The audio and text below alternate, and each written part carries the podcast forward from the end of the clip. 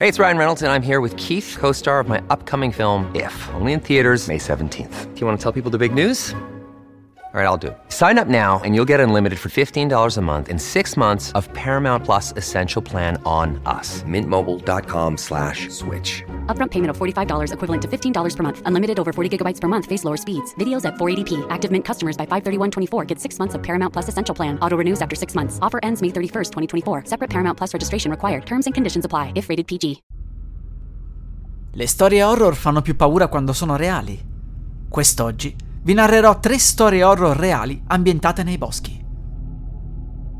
Una notte io ed alcuni amici andammo a pescare nel fiume James.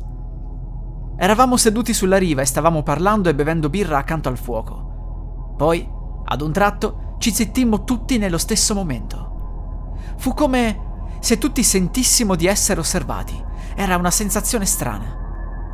Qualcuno provò a stemperare la tensione, ma poi ci fu quell'urlo terrificante proveniente dall'altra parte del fiume. Non avevo mai sentito nulla del genere in vita mia.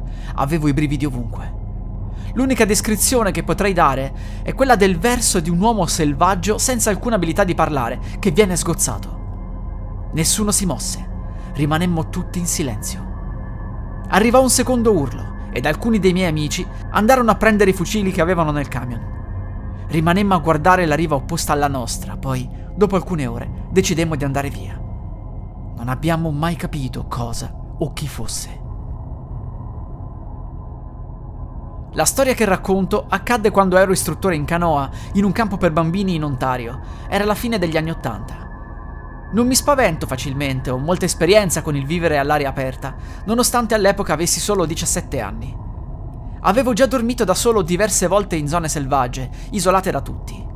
Conosco i rumori del bosco, i versi degli animali, e quello che sentii non era nulla del genere. Il nostro campo era situato su un'isola al centro di un grande lago e c'erano diversi fiumi che collegavano altri laghi fra loro. Pianificai un viaggio di tre giorni per i miei campeggiatori e venni a sapere che il campo vicino alla diga dove volevo portarli era stato chiuso dopo che un bambino di 11 anni era affogato ottenni comunque il permesso, purché non avessi fatto nuotare i bambini vicino alla diga. Arrivammo al sito l'ultimo giorno del nostro viaggio e al contrario dei giorni precedenti le condizioni meteo erano buone. Quel giorno accaddero cose strane. Scomparvero t-shirt e un asciugamano che ritrovammo sulla cima della diga. Era impossibile che il vento li avesse portati lì, inoltre era una giornata assolutamente priva di vento. Andai a nuoto a recuperarli e pensai al povero bambino che era morto affogato proprio in quel punto. Ho avuto esperienze paranormali in passato, per cui sono abbastanza sensibile a questi eventi. Arrivati al tramonto, ci radunammo intorno al fuoco. Il nostro gruppo era composto da due insegnanti, io e un altro coetaneo, e otto bambini di 12 anni. Improvvisamente sentimmo qualcosa e tutti quanti rimanemmo in silenzio. Ci fu un rumore così forte che inizialmente non riuscii a capire se fosse un albero caduto o un colpo d'arma da fuoco. Non c'era vento, tutto era assolutamente silenzioso, per cui riuscimmo a sentire perfettamente tutto. Dal rumore sembrava un albero che stava cadendo. Dalla forza avrei detto che stesse cadendo entro 15 metri da noi. Sentimmo anche il colpo finale, ma non la terra scuotersi, come di solito avviene quando un albero cade così vicino. Ci guardammo intorno, ma non vedemmo nulla. Erano tutti spaventati, così dissi ai bambini che probabilmente si trattava di un orso che stava spingendo alberi morti per cercare del cibo. Era un'ipotesi totalmente stupida e irrazionale, ma non sapevo cosa inventarmi. Dissi loro di fare un po' di rumore in modo da spaventare l'orso, e dopo 45 minuti tutti sembravano essersi tranquillizzati. Era arrivata la notte e nel cielo non si vedeva né la luna né le stelle. E lì accadde ancora lo stesso suono. Stavolta sembrava un po' più lontano. Tutti mi guardarono e io risposi: Visto? Si sta allontanando. Poi, dopo un'ora, lo sentimmo ancora. E questa volta il suono fu talmente forte che ebbi paura che un albero ci stesse per cadere in testa. Eppure, proprio come la prima volta, non sentimmo la terra scuotersi. Mi sembrava impossibile. Non vedemmo nulla, eravamo terrorizzati e i bambini mi guardavano come se attendessero da me un via libera per scappare. Dissi, ok, andiamocene. Andammo alle barche, preparandoci il più velocemente possibile e lasciando lì le cose inutili. Io e uno dei bambini fummo gli ultimi ad andarcene, poiché ci stavamo occupando di spegnere il fuoco. Arrivati alla canoa, notai che gli altri se ne erano già andati. Navigai fino al canale e trovai gli altri in attesa. Chiesi: Chi di voi ha il giubbotto di salvataggio? Nessuno ce lo aveva, nemmeno l'altro insegnante. Già sentivo che avrei potuto perdere il lavoro per il fatto di averli fatti remare di notte al lago, figuriamoci senza protezioni. Avevo una torcia, la puntai sui volti degli altri e capii che dovevo tornare indietro a prendere i giubbotti. Feci salire il bambino che era con me in canoa con gli altri e remai verso la riva da solo. Erano tutti talmente terrorizzati che si dimenticarono di restituirmi la torcia. Mi ritrovai quindi al buio alla ricerca dei giubbotti. Sapevo di avere una torcia davanti alla mia tenda, così provai prima a cercare quella. Incappai però nei giubbotti prima ancora di trovare la torcia. Erano impilati uno sull'altro ed ero sicuro che fosse impossibile, dato che quel giorno li avevamo lasciati sparsi. Li presi e tornai alla barca. Consegnai i giubbotti e attraversammo il lago per tornare al campo principale. Non ho mai capito che cosa fosse successo. Nessuno di noi ha una spiegazione. Ho raccontato di questa esperienza a diversi ranger, ma gli unici che hanno saputo darmi una risposta sono stati gli aborigeni. Mi hanno detto che si trattava di uno spirito arrabbiato e che sono stato fortunato ad essermi comportato in modo rispettoso. Nei giorni successivi sono tornato a controllare vicino alla diga e in tutta l'area, ma non ho mai trovato nessuna traccia di alberi caduti.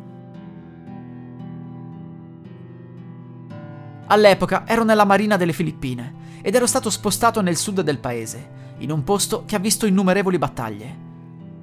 Inizialmente ero stato assegnato al settore amministrativo, ma poi venni ricollocato al pattugliamento.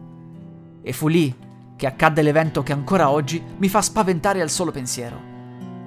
Alla mia squadra venne ordinato di controllare nella boscaglia un segnale comparso in un report dell'intelligence. Fummo impegnati in tre giorni di pattugliamento e al secondo ci venne chiesto di tornare indietro al quartier generale. Era ormai sera, per cui decidemmo di rimanere nel bosco per la notte e di riprendere il cammino all'alba. Stavamo stabilendo il perimetro quando uno di noi notò una figura evanescente muoversi. Il ragazzo che aveva il visore notturno ci indicò con più precisione dove si trovasse, così ci dividemmo in due squadre e andammo a controllare. Quella figura era visibile anche con la sola luce della luna e avvicinandoci notammo che non camminava, si spostava come se fosse a mezz'aria.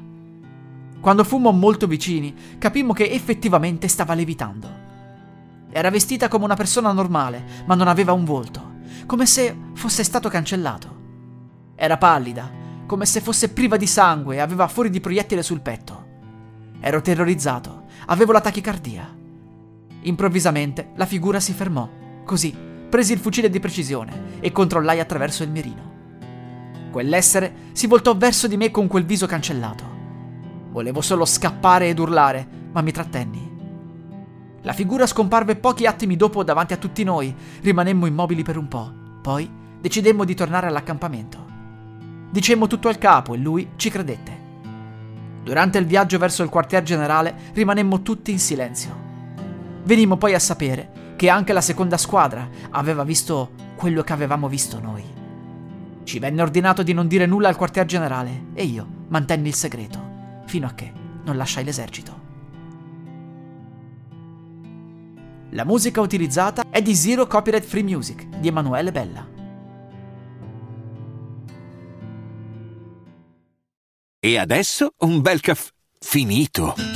Perché rischiare di rimanere senza caffè quando puoi abbonarti a Caffè Borbone? Prezzi vantaggiosi, costi di spedizione inclusi, tante possibilità di personalizzazione e l'abbonamento lo sospendi quando vuoi. Decidi tu la frequenza, la qualità, scegli tra le cialde e capsule compatibili e crea il tuo mix di gusti e miscele.